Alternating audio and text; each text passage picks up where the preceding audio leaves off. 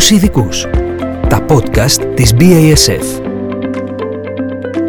Πρότυποι ελαιώνες, αποτελέσματα δύο χρόνια μετά. Γεια σας. Είμαι η Μαρία Ιβάζογλου, γεωπόνος και υπεύθυνη για την καλλιέργεια της ελιάς. Από το 2019, στην BASF Ελλάς, ξεκινήσαμε ένα πρόγραμμα πρότυπων ελαιώνων, με σκοπό την ποιοτική και ποσοτική αναβάθμιση του παραγόμενου προϊόντος.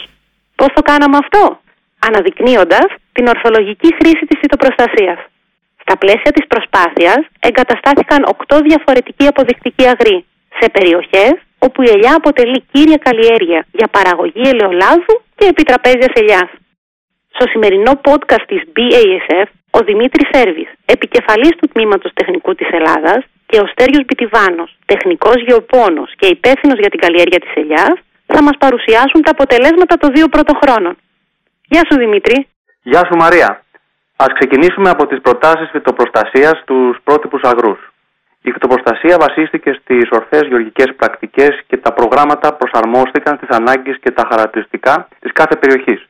Κεντρικός στόχος και αφετηρία του προγράμματος ήταν και παραμένει η αντιμετώπιση του γλιοσπορίου που ενδημεί ιδιαίτερα στην νοτιοδυτική Ελλάδα.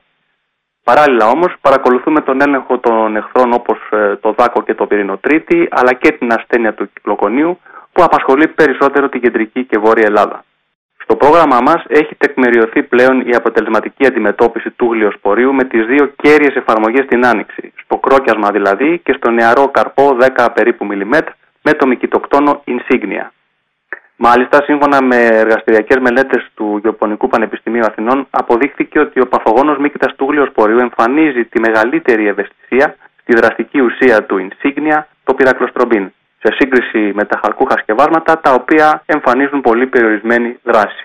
Παρ' όλα αυτά όμως παρατηρούμε ότι τα χαλκούχα σκευάσματα αποτελούν ακόμη βασική επιλογή όχι μόνο το φθινόπωρο στους θεραπευτικούς ψεκασμούς, αλλά δυστυχώς και την άνοιξη χωρίς τα επιθυμητά αποτελέσματα. Τώρα με το Στέριο θα μιλήσουμε για το ΚΕΛΠΑΚ, τον βιοδιογέρτη φυσικής προέλευσης και πώς εντάχθηκε στα προγράμματα των πρότυπων ελαιώνων. Γεια σου, Στέργε. Γεια σου, Μαρία. Στα πλαίσια του προγράμματος φυτοπροστασίας των πρότυπων ελαιώνων και με στόχο να ενισχύσουμε την καρπόδεση αλλά και την ανάπτυξη και αύξηση μεγέθους των καρπών, χρησιμοποιήσαμε το ΚΕΛΠΑΚ. Το ΚΕΛΠΑΚ περιέχει εκχύλισμα εκλόνια μάξιμα με τη διαδικασία της ψυχρής έκθλιψης χρησιμοποιείται μαζί με το insignia στους ψεκασμούς της άνοιξης, ενώ μόνο του μία έως δύο φορές κατά την περίοδο της ανάπτυξης του καρπού της ελιάς. Ας μιλήσουμε όμως με νούμερα.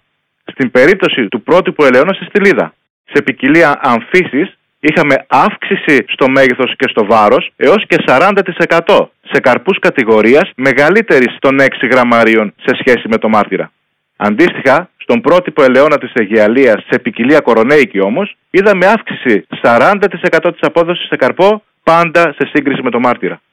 Στους πρότυπους ελαιώνες της BASF κάνουμε εφαρμογή καινοτόμων ψηφιακών εργαλείων, τα οποία κρίνονται πλέον απαραίτητα για τη διευκόλυνση του παραγωγού. Συγκεκριμένα, έχουμε εγκαταστήσει τρεις μετρολογικούς σταθμούς της Neuropublic σε ελαιώνες των περιοχών Ετελοακαρνανία και Μεσσηνία, με στόχο τη διερεύνηση του προγνωστικού μοντέλου της ασθένειας του κλειοσπορίου.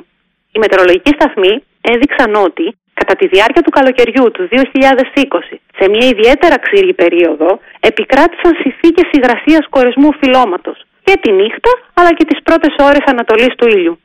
Αυτό αποδεικνύει ότι ακόμα και σε φαινομενικά ξηρά καλοκαίρια, το παθογόνο μπορεί να επιβιώσει μέχρι τη συγκομιδή του καρπού και να δώσει καταστροφικές εξάρσεις.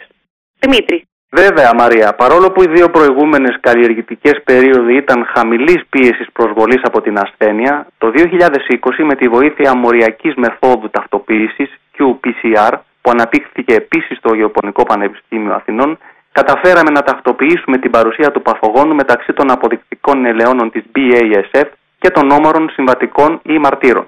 Είναι χαρακτηριστικό ότι στους πρότυπους ελαιώνες της BASF, στις περιοχές της Μεσσηνίας και της Εδελοακαρνανίας, περιοχές δηλαδή ενδυμικές του γλυοσπορίου, η μοριακή ανείχνευση του παθογόνου ήταν μηδενική ή πολύ χαμηλή, αλλά χωρίς απομόνωση του παθογόνου. Ενώ στην Νίκλενα Μεσσηνίας, όμορο κτήμα με επεμβάσεις χαλκούχων έδωσε απομόνωση παθογόνου και υψηλό μόλισμα στη μοριακή ανείχνευση, αποδεικνύοντας την παρουσία και διατήρηση του γλυοσπορίου.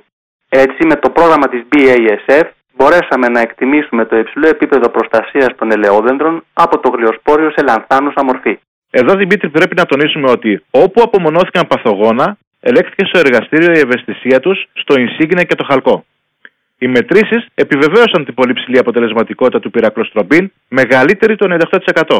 Σε χρονιές με ιδιαίτερα υγρό καλοκαίρι και φθινόπωρο, όπως φάνηκε το 2018, η ασθένεια μπορεί να προκαλέσει μεγάλες ζημιές και υποβάθμιση της ποιότητας του καρπού αν δεν γίνει επιμελημένη φυτοπροστασία την άνοιξη. Ένα ολοκληρωμένο πρόγραμμα φυτοπροστασίας είναι απαραίτητο. Οι δύο κέρυες εφαρμογές με ενσύγνια, την άνοιξη στο κρόκιασμα και στο νεαρό καρπό των 10 χιλιοστών, εξασφαλίζουν την προστασία του ελαιών από γλιοσπόρο και κυκλοκόνιο και συμβάλλουν στην παραγωγή ενός υγιούς, ποιοτικού και υψηλής αξία καρπού. Και γι' αυτό το λόγο στέργε, οι πρότυποι ελαιώνες συνεχίζουν το ταξίδι τους και η τρίτη φάση του προγράμματος έχει ήδη ξεκινήσει. Αλλά αγαπητοί ακροατές, για αυτή τη φάση θα μιλήσουμε σε επόμενο podcast. Είμαι η Μαρία Ιβάζογλου, υπεύθυνη για την ελιά και σας ευχαριστούμε πολύ για την ακρόαση. Άκου τους ειδικούς. Τα podcast της BASF. BASF. We create chemistry. Τα φυτοπροστατευτικά προϊόντα να χρησιμοποιούνται με ασφαλή τρόπο. Να διαβάζετε πάντα την ετικέτα και τις πληροφορίες σχετικά με το προϊόν πριν από τη χρήση. Δείτε τις προειδοποιητικές φράσεις και σύμβολα πριν χρησιμοποιήσετε τα προϊόντα. Τηλέφωνο κέντρου δηλητηριάσεων 210 7793 777.